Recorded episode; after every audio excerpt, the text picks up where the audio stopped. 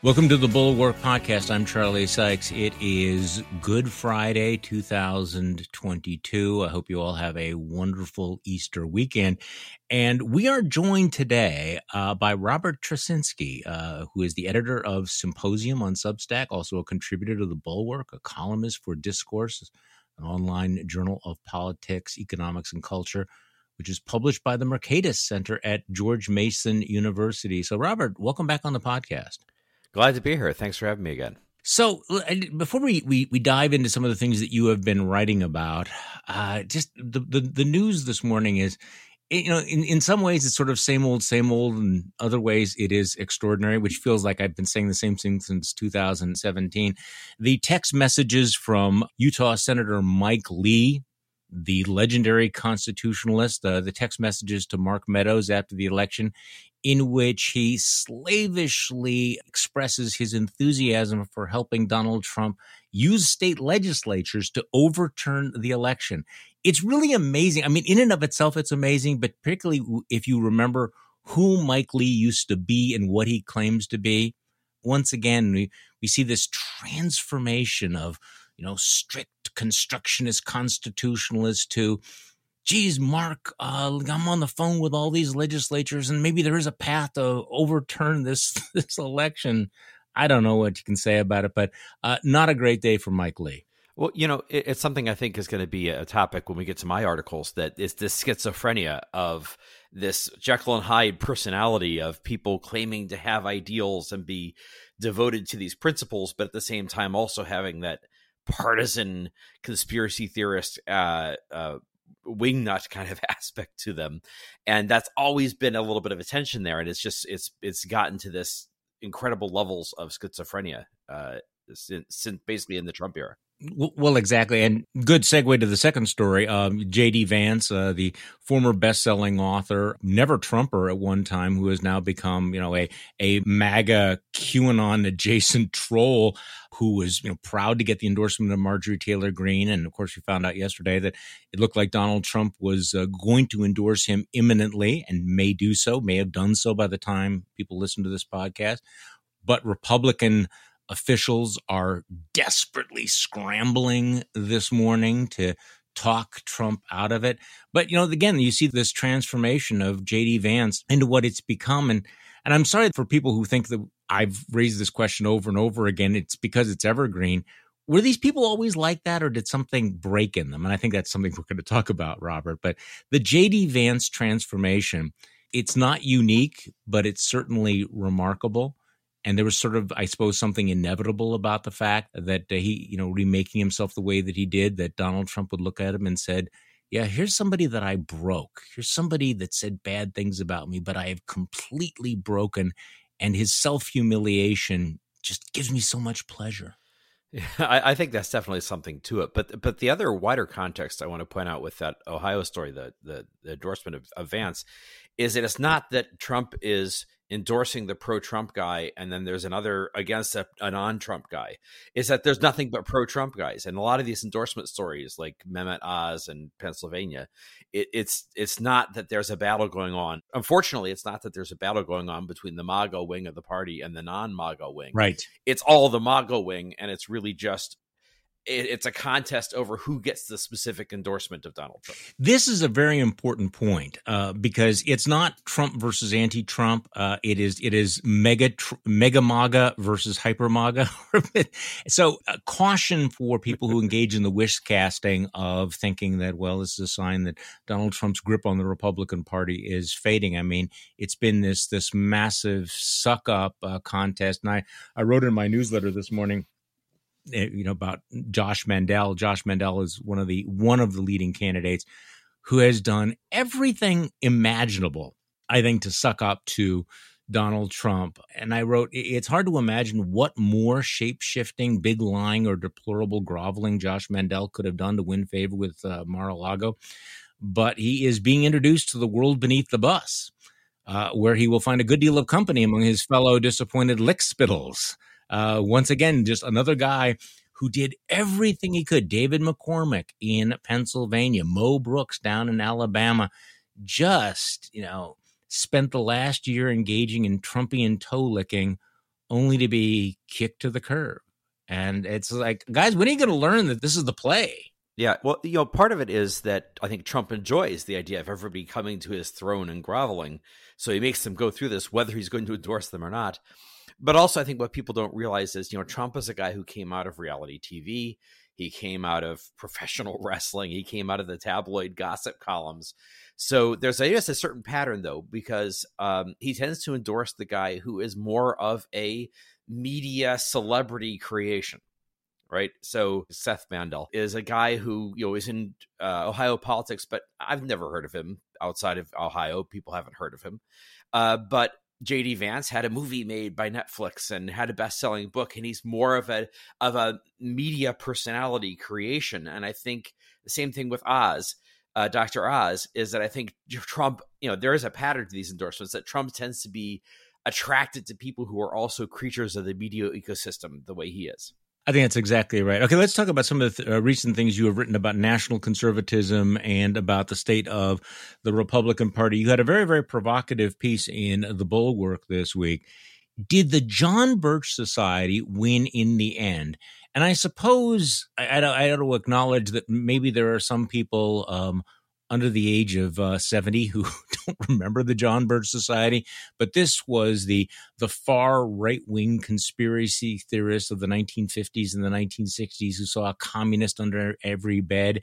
The leader of the John Birch Society went so far as to suggest that Dwight Eisenhower was a what a knowing agent of the communist party i mean that was they were that extreme and one of the great legends of uh, the conservative movement and the Republican Party is that in the early 1960s, William F. Buckley Jr. recognized that if conservatism was going to have any future whatsoever, they needed to purge the nut jobs. They needed to get rid of people like the Birchers.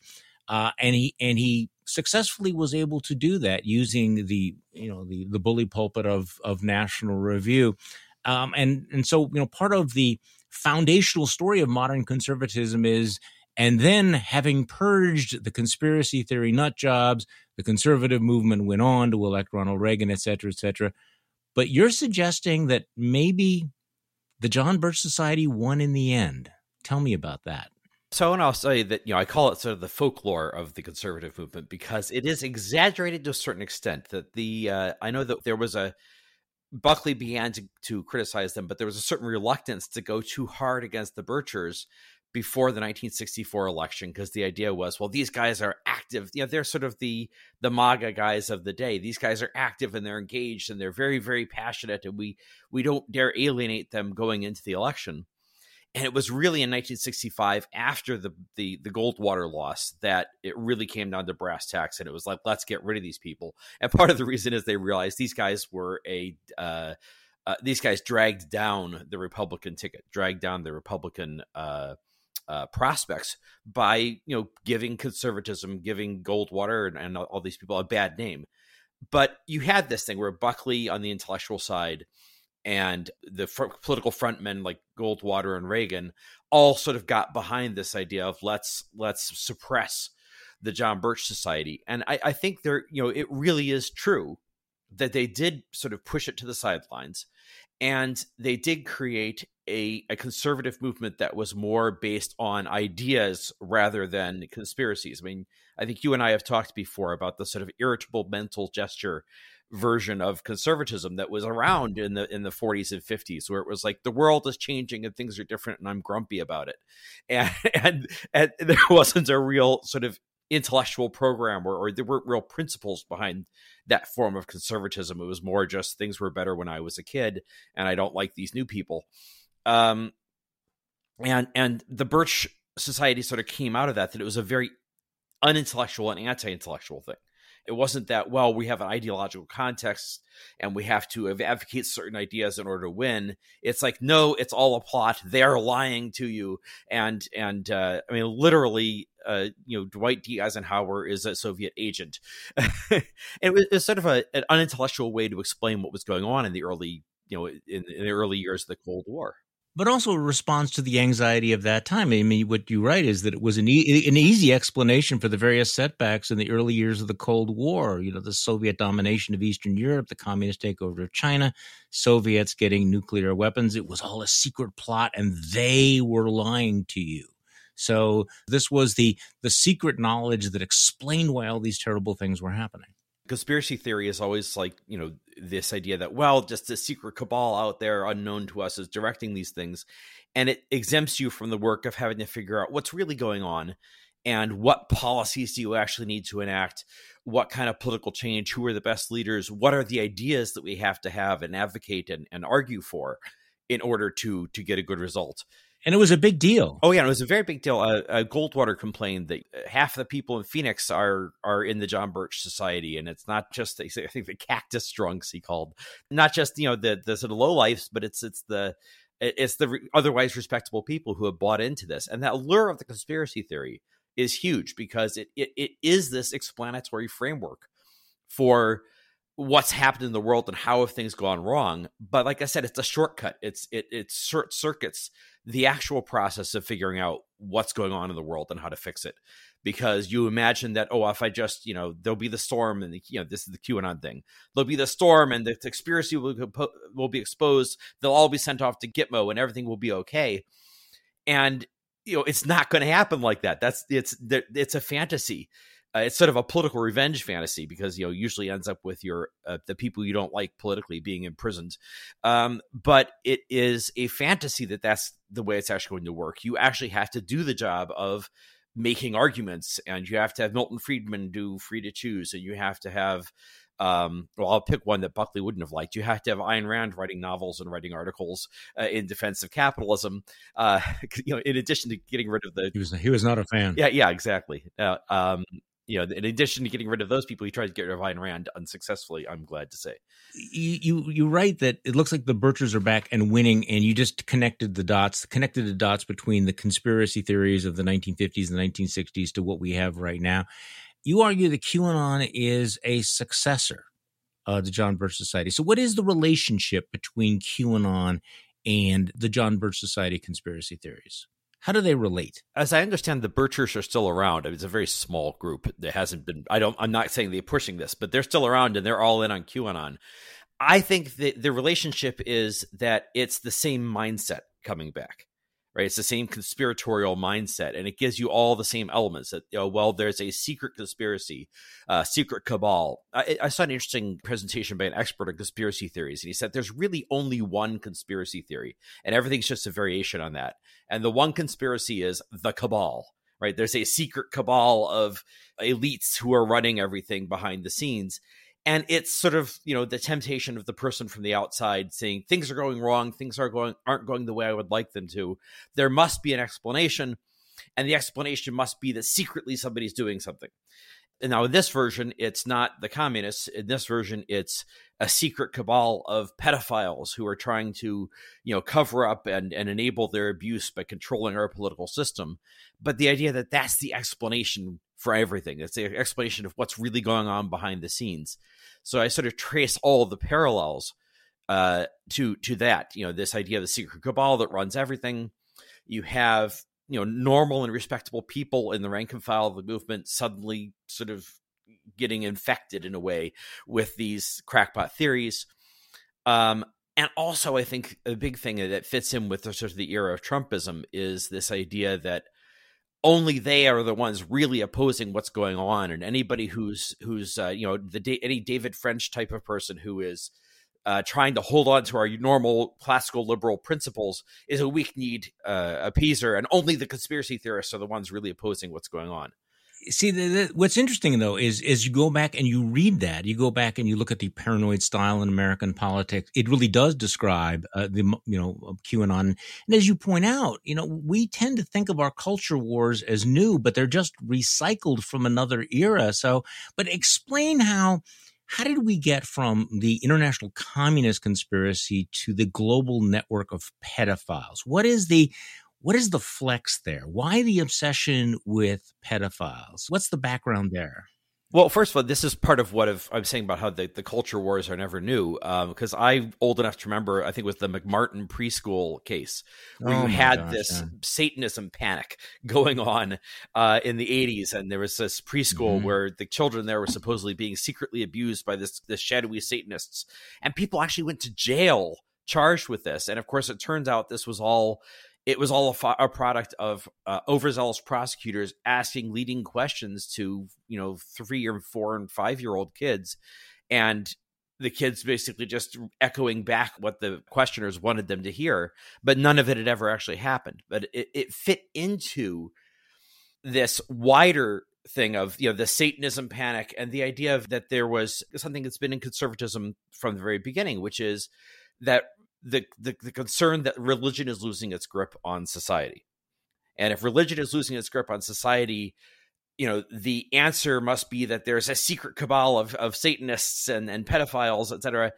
You know, that there, and also this came in the context of, you know, homosexuality, that homosexuality in the 70s had become much more uh, 60s and 70s had become much more accepted. It was on its way to becoming even more accepted and the 80s does not look like a high point compared to today if you're gay. So in the 1960s though you had people like reagan and goldwater and buckley that went along with pushing the conspiracy theorists to the fringes now, number one, we don't have any gatekeepers like Buckley who are able to do that. But the real big difference, as you point out, is that Donald Trump, rather than you know being a leader of the party, rather than you know pushing them to the to the fringes, his sympathy for for Q really did help ease it into the conservative mainstream. That's one of the most dramatic differences. That while the Republican Party at one time understood the danger, Donald Trump said, "Yeah, come on in." water's water's fine. Yeah. So one of the signature things of this uh, current thing is is is um, my former Federalist colleague Mollie Hemingway basically going out there and more or less accusing Mitt Romney of being a, a pedophile or a pedophile sympathizer uh, because he's not backing this this you know QAnon stuff. Uh, and so you know the thing is, Mitt Romney is exactly the sort of person who would have been out there uh, pushing the you know the the crazies and the conspiracy theories off to the margins if he were still at the center of the party. Um, so yeah, I, I suppose that is the equivalent of I, Eisenhower is a secret communist and Mitt Romney is a secret pedophile, right? I mean, there's exactly you, you, you can, Just equally plausible. Yeah, and no, and nobody's going to uh, cast the crazies out again. Okay, so I want to talk to you about this. This relates to this. Your second piece that you wrote about the national c- conservative movement. Now, for people who are not familiar with it, this has been a sort of a resurgent uh, movement on the right. The hyper nationalists who you know, really uh, are, you know, authoritarian adjacent who look to Viktor Orban, and some of them actually look to Vladimir Putin as sort of role models for creating a, a much more virtuous state.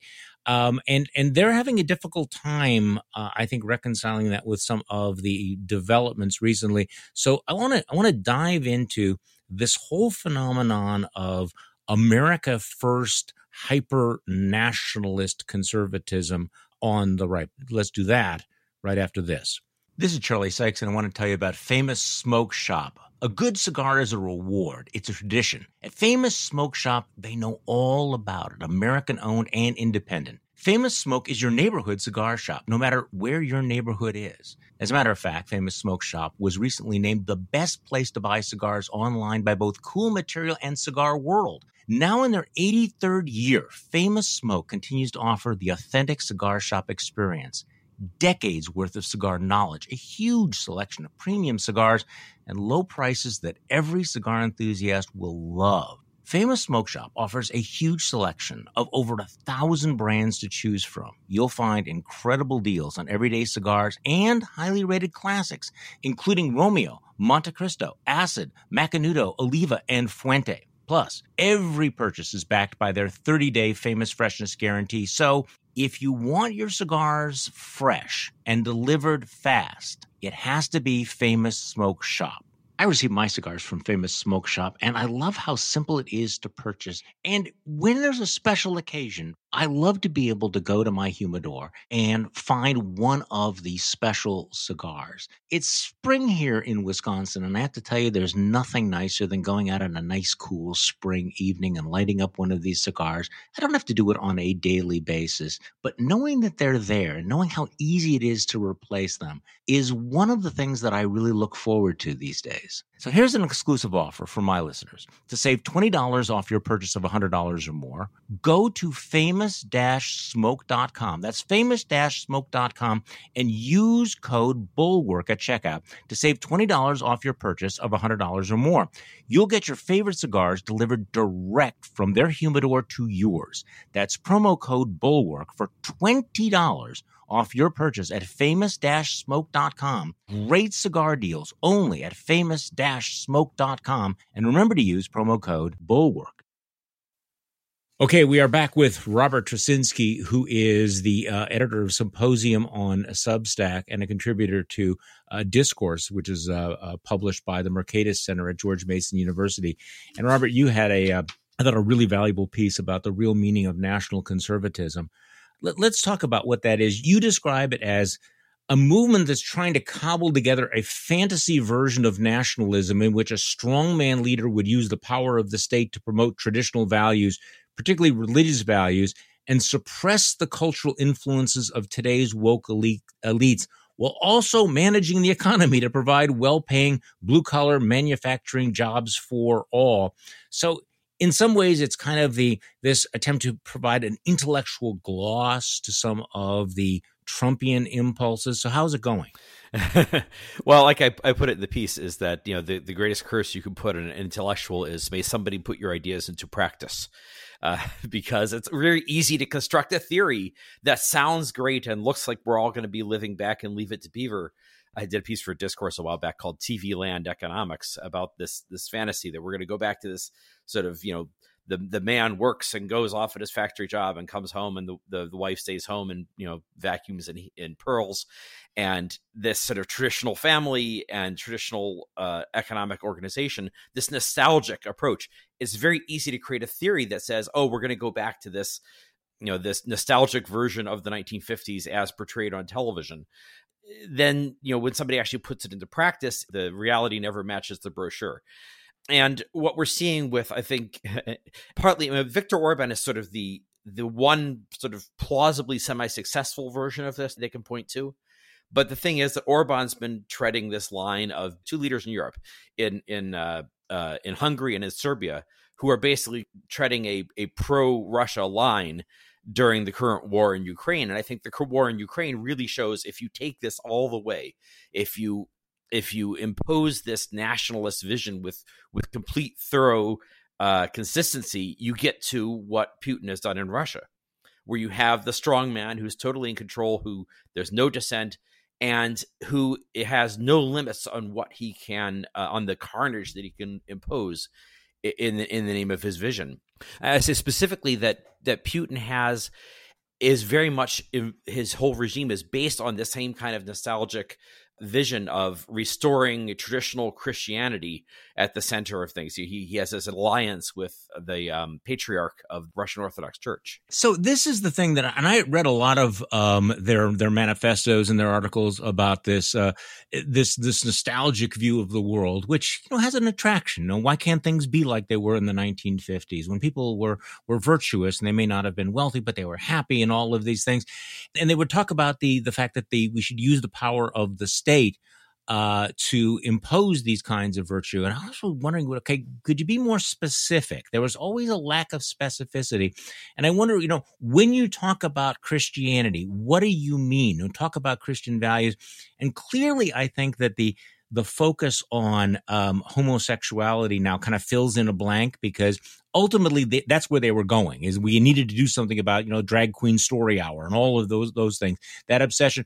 And this is also the through line you know viktor orban and vladimir putin have both passed uh, really restrictive uh, legislation regulating and restricting uh, discussion of homosexuality, homosexual practice, etc. So this is one of the things that seems to be uh, the connective tissue that links um, some of the right wingers in the United States with the authoritarians in Europe, which is otherwise kind of puzzling. Like, you know, when did American conservatives ever look to, say, Hungary in the past? I mean, I suppose they looked at Franco and Salazar in Portugal and things like that, but that's a weird flex. So is uh, you know, does that explain sort of the centrality of the attack on uh, gays and lesbians that's going on right now?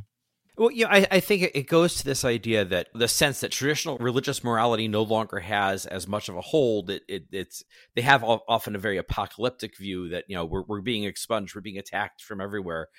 But where that hits emotionally for a lot of people is the sort of gay panic. I mean, this is a long history.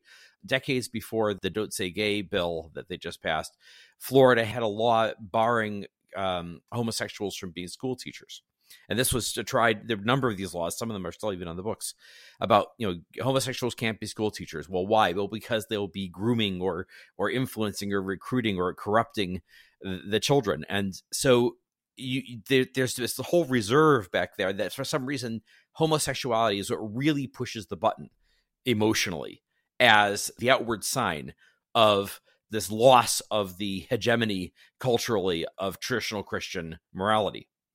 Patriarch Kirill uh, from the Russian Orthodox Church gave this speech, this weird speech that he gave, where he said, "You know, there's a sign of the dominance of this this Western liberal attitude, which is you have to have a, a gay pride parade. He called it a gay parade, I think. You have to have a gay parade, and we will never permit this in Russia because this is a sign of our submission to this uh, this this outlook that wants to destroy traditional religious belief. So that pushes a button on this side of the Atlantic, and it, it really pushes a button for for our uh, for Patriarch Kirill, and and and again, Hungary also has had this similar quote unquote gay propaganda uh, laws that they're pushing. Well, and, and, there's also other elements to uh, what's going on in Hungary. You, you describe, you know, Orban's rules a kind of populist authoritarianism. I mean, he, he wins these elections, which are, which are rigged, but but eh, you know, he's also you know consolidated his party's control over you, right? I mean, about over mm-hmm. education, mm-hmm. particularly higher education. He's used punitive laws to chase out the Central European University founded by George Soros.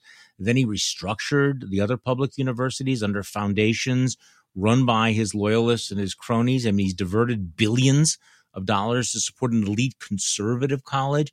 And obviously, this sort of sends a tingle up the you know up the leg of of many uh, American conservatives to think imagine having a government that would do what we wanted to academia but you also point out though and I, I think this is kind of the key that it's not really about the results it's about the lure of power what do you make of the fact that CPAC decided that it was going to hold its conference or hold a conference in Hungary in May. Why would CPAC go to Hungary? Well, they they go there for the same reason Tucker Carlson went there.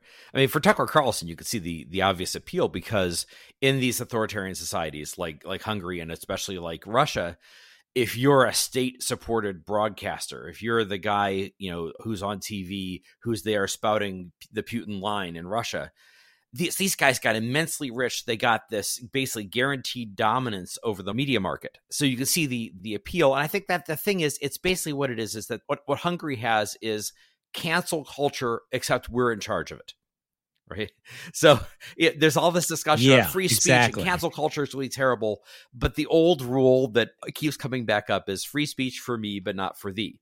So their fantasy is what if we had a system where you know we had the the death grip the on on the higher education we controlled the universities. Instead of getting indoctrinated in the universities by all these woke professors they were getting indoctrinated by us. And that i think is the big appeal to the conservative intellectuals that you know basically they'll all get positions at the state run university uh, or state controlled university.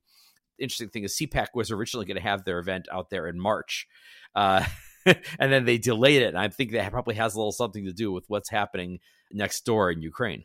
Well, what I've argued is that you know, obviously, um, some folks on the American right, uh, it's extremely awkward and growing more and more awkward every day uh, for them to express admiration for Vladimir Putin, unless, of course, you're maybe Tucker Carlson. Uh, but they, they can launder their support for Putin through Orban because, you know, we're not going to say anything nice about Vladimir Putin right now, but we are going to ally ourselves with Vladimir Putin's leading ally in in in Europe. In Europe. But um, there's a couple of the quotes that you had in your piece that just really sort of slapped me here. Um, you quote uh, Claremont's Christopher Caldwell, who used to write for the Weekly Standard as well, who had hailed Putin's Russia. This is again, you know, a intellectual conservative writer, you know, published in you know mainstream conservative publications, who who's hailed Putin's Russia as a symbol of national determination. And remember, you made a great point. You know, surely if there's a country that now serves as such a symbol, it's Ukraine. Um, and I, I, can I just read you what you wrote here? The actual conduct of Putin's war gives the lie to nationalist claims about putting moral values above shallow Western materialism. It is not merely the unprovoked initiation of an aggressive war, but the manner in which Russia has carried it out systematic mass killings in Bucha, the ruthless leveling of Mariupol, including the deliberate bombing of shelters for women and children, widespread rape, including the most horrific stories they're the hallmarks of a war that is being prosecuted not for the goal of Russian security, but to destroy Ukrainian society. And you juxtapose that with the admiration of America First nationalists, and you really get this weird moment of serious cognitive dissonance. And that seems like a too light of a term. Yeah, well, one of the things I point out there is that there's nationalism is sort of an ambiguous term right? It can mean a belief in the nation state as a form of social organization, uh, or it can be dedication to a particular nation, especially if you know if you have an ethnic group that you think should have its own nation, if you're a Kurd or a Palestinian or whatever, it can mean the idea of of, of, of wanting to have a dedication to a particular nation state. But nationalism can also mean the this sort of collectivist idea that uh, the individual and his rights and freedoms needs to be sacrificed for the wider national good of some larger entity. And that feeds into a sort of uh, authoritarian or totalitarian philosophy where you know the the real meaning of nationalism in that version is everyone has to be sacrificed for the state and for the uh, uh, the ruler of the state as the embodiment of the good of the nation. And i think that what we're seeing here is that that's what nationalism really means when they say this they're, they're not in it because of the nation or for patriotism.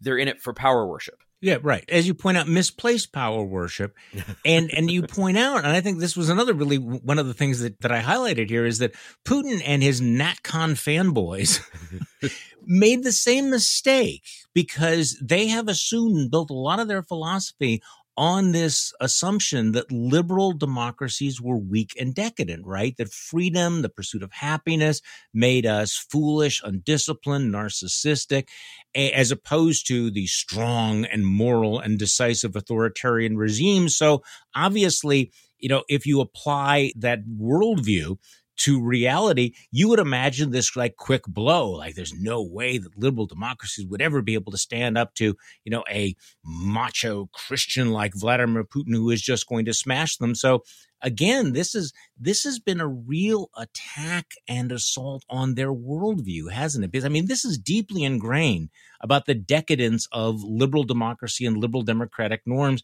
and the inability of liberal democracies to stand up against, you know, a centralized strongman, which by the way has been the you know, uh, has, has been a theme for much of the last century and a half, hasn't it? Well, well, we talk about the culture wars being older than we think. This goes back to Athens versus Sparta. Yeah, you know, twenty five hundred years ago. You know, but you know, you and that's the model. That's the model. You got this Athenian society that was fractious and and chaotic, and but also incredibly creative, and had all the philosophers and and and the sculptors and all that. And then you had the Spartan society that's regimented and uh, orderly and organized totally around war. And those are sort of the two models that uh, have have been lurking in the background since the dawn of Western civilization, and the the presumption is always that well the guys who are organized around war are always going to be stronger and they're going to be better, and you know back in the day the Athenian the, the Spartans did temporarily defeat the Athenians, but then they they faded away and became irrelevant. And it's the Athenians that we remember as the big the big influence because they were the ones who produced all the culture and had the much more vibrant and uh, creative and productive society. And that's what I think we've seen coming out in in especially you know in American history that the Spartan types, the ones who have the the regimented militarized societies, are always assuming because we have this regimented society, we're going to be stronger, we're going to be more decisive. We have you know uh, ein Volkeinreich, ein Führer. We're more unified and we're going to be decisive. And they succeed for a time. But in the end, you have just such a more vibrant, productive, creative, growing society because of the freedoms that we have. And that makes us, in the end, much, much more powerful what happens is because we're less regimented, we can also be less decisive, and we kind of kind of faff about. And you know, Vladimir Putin is consolidating his dictatorship and threatening his neighbors for like twenty years, and we're sort of faffing around and not really sure and hemming and hawing how to respond and being very cautious. So he thinks, okay, I can get away with anything, and then like you know, the Japanese after Pearl Harbor or the Germans in in uh, World War II, they discover, oh, wait a minute, once these guys actually get focused on us their capacity to act and their ability to fight back is way beyond what we ever expected. This is fascinating. This is so interesting because we're seeing this played out for a new generation. You know, there's been a lot of talk about the the, the contrast between the morale of the Russian soldiers and the, and the incredible morale and commitment and the courage of the Ukrainians. Well, the Ukrainians are fighting for their homes, but they're also fighting for their freedom, their their their individual liberty, uh, as opposed to fighting an army of conscripts. Charlie, you yeah. Uh, the Bulwark, you published a great piece uh, in the last week or so by a former U.S. Army commander from Europe, recounting from his own experience how the Ukrainians basically rebuilt their military along Western lines, where it's not, you know, you have a colonel sitting there issuing orders to all these unmotivated conscripts, but where, you know, the Western model of war is, especially the American model, is every NCO and every officer is out there showing initiative in the field, making decisions for himself, engaging in problem solving.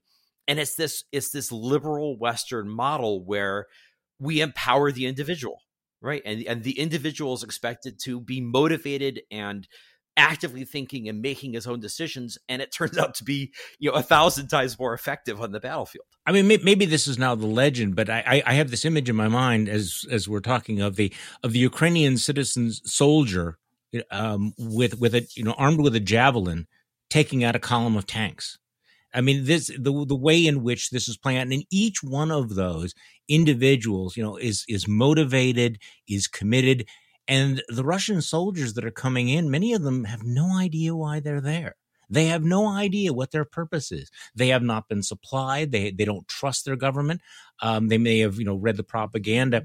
This juxtaposition is so interesting. Now, since we're doing a little bit of history, and I, I was thinking about the 1930s uh, in the in the early 1940s, there was a huge uh, America First movement, um, obviously using the same title that, that we we we have now, that uh, that argued very vociferously against the American involvement in World War II, and there were many prominent Americans who played a significant role in America First. But after the attack on Pearl Harbor, uh, the vast majority of them said, "Okay, we were wrong."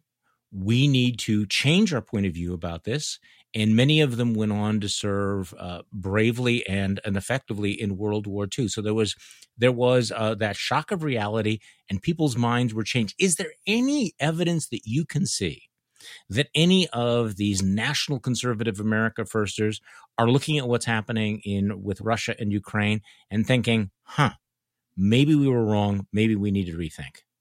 Because I'm because I'm, not I'm not seeing it. so yeah, I, am seeing them being very cautious about. Well, I'm against the invasion and, and and being a little more cautious about saying nice things about Putin, but I don't see any evidence of any kind of fundamental rethinking on this. Uh, and partly it's because you know it. Well, two things. Partly because it's happening way over there. It's not happening to us here in America. So we can still sit around to debate about it, but we're, we don't have any any skin in the game. You know, we're not we're not the ones being. If America were attacked by Russia, you would see them change. I mean, because the the, the public opinion would be so powerful against that.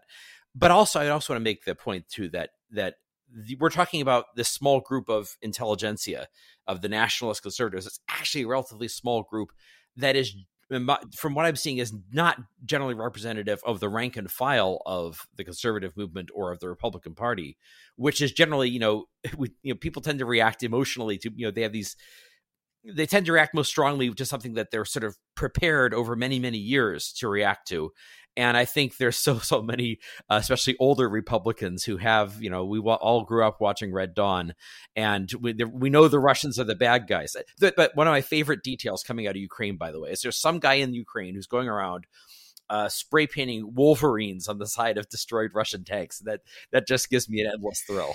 Well, yeah, this there there there is a lot of history there, and the only reason why I think we need to take these NatCons seriously.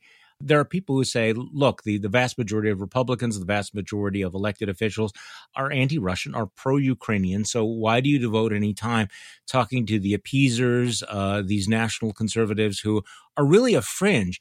Yet they would be an almost insignificant fringe on the right if it were not for the fact that the former president of the United States and the perhaps the future president of the United States, the uh, master of the Republican Party, clearly has sympathy for them. If it was not for the possible restoration of Donald Trump, they would be absolutely insignificant but given that fact, given the fact that we started off the show talking about, you know, Trump endorsing, maybe endorsing JD Vance. I mean, JD Vance's comments were, you know, frankly, I don't care about Ukraine. And the, you know, maybe the future president of the United States looks at that and go, that's the guy I want. So that's why these people are not that insignificant. Yeah, and and they, people have tried to get Trump to say something bad about Vladimir Putin, and he he, he they've never been able to get him to do it. They've never do it. Yeah, he, he will not condemn Putin. I think he admires Putin he views I mean, he, he he sort of views him as this is the kind of leader I would like to be, this strong, tough, decisive guy. Um, but also the other thing that, that makes these people significant is that you know conspiracy theorists were on the fringes for a long time. Uh, you know, the John Birch Society people were on the fringes for a long time, and they came back into the mainstream. They've come roaring back into the mainstream. And the thing we were talking about earlier, that you have all these people like Christopher Caldwell who used to write for the Weekly Standard, and these people who used to sort of be considered sane, uh, reasonable conservatives, uh, even intellectual conservatives, who have then migrated to the the crazy fringe in the last few years. That's the reason why we're concerned about these ideas. Is that you know if if you don't oppose these ideas early and often, they have the potential to come back into the into and and become dominant in the conservative movement or in the Republican Party. I I, remember that that it, I think it was 2017, 2018. Uh, there was you know Trump started saying nice things about Vladimir Putin, and some of the Trump's people talking about how admiring what a strong leader he was, and the numbers of approval, you know, positive opinions of Vladimir Putin among Republicans suddenly shot way up because you had a couple of prominent people saying that. So it shows you can't you can't I, I think we got complacent in sort of the 80s and 90s that oh we've got this you know there were so many conservative intellectuals who had come up and so many you know people who had had produced substantive books and ideas and this idea that oh this is an idea we have an intellectual ideological respectable movement here that you know isn't being run by its crazy fringes but being run by people who have you know serious uh, principles and consideration of those principles and we got complacent to the fact that therefore we're okay and we're not going to have that's not going to we're not going to lapse back into that. And then a lot of those people who seemed on the surface to be that way turned out you know the, the conspiracy theories and the, and the crazy fringes were still lurking underneath.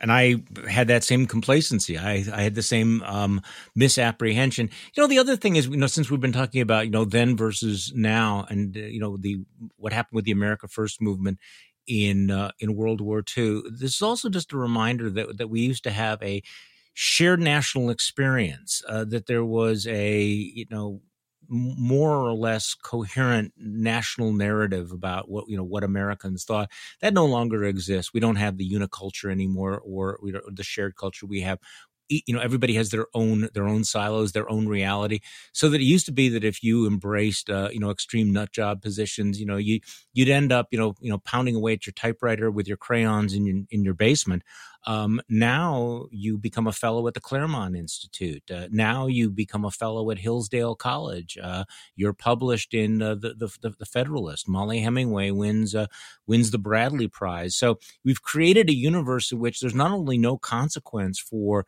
uh, these these positions that there are actual rewards and you can sort of you know bathe in the in the admiration of your fellow of your fellow cranks uh, as as opposed to being treated like a pariah and and that that's very very different that you know and and why America does not come together anymore in the face of catastrophes or disasters or attacks. Well, I, I don't know. I think you can exaggerate that. I, I've, I'm sort of an advocate of the idea that that we we tend to have a um, a nostalgic view of the past and we kind of forget how crazy things actually were.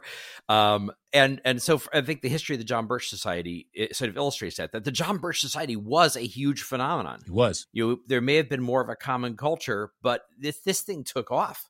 It was very big. Or one of the other part of the background that i mentioned there is the american mercury so the American Mercury was sort of the leading conservative publication for a while in the 30s and 40s.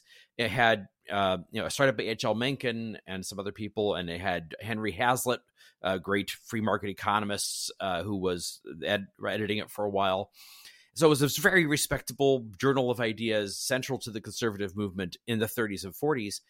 By the time the 50s had rolled around, it had gotten a new owner who was a you know a crackpot who pushed anti-Semitic theories and eventually hired uh, George Lincoln Rockwell, who's the, the leader of the American neo-Nazi Party. Eventually, was you know hired at, at, at the American Mercury.